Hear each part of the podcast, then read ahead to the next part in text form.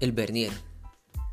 El primer instrumento de características similares fue encontrado en un fragmento de la isla de Giglio, cerca de la costa italiana, datado en el siglo VI a.C., aunque considerado raro, fue usado por griegos y romanos. Durante la dinastía Han, también se utilizó un instrumento similar en China, hecho de bronce, hallado con una inscripción del día, mes y año en que se realizó.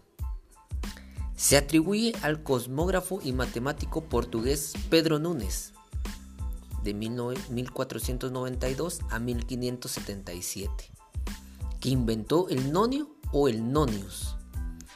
El origen del pie de rey también se ha llamado pie de rey al vernier porque hay quienes atribuyen su invento al geómetra Pierre Bernier de 1580 a 1637, aunque lo que verdaderamente inventó fue la regla de cálculo, que ha sido confundida con el nonio inventado por Pedro Núñez.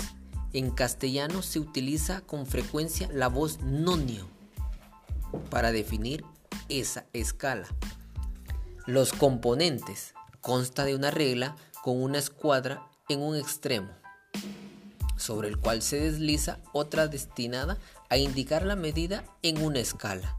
Permite apreciar longitudes de un décimo, un veinteavo y un cincuenteavo de milímetro, utilizando el nonio, mediante la pieza especial en la parte superior y en el extremo permite medir dimensiones exteriores interiores y profundidades, pues posee dos escalas. En la imagen, la inferior es milimétrica y la superior en pulgadas.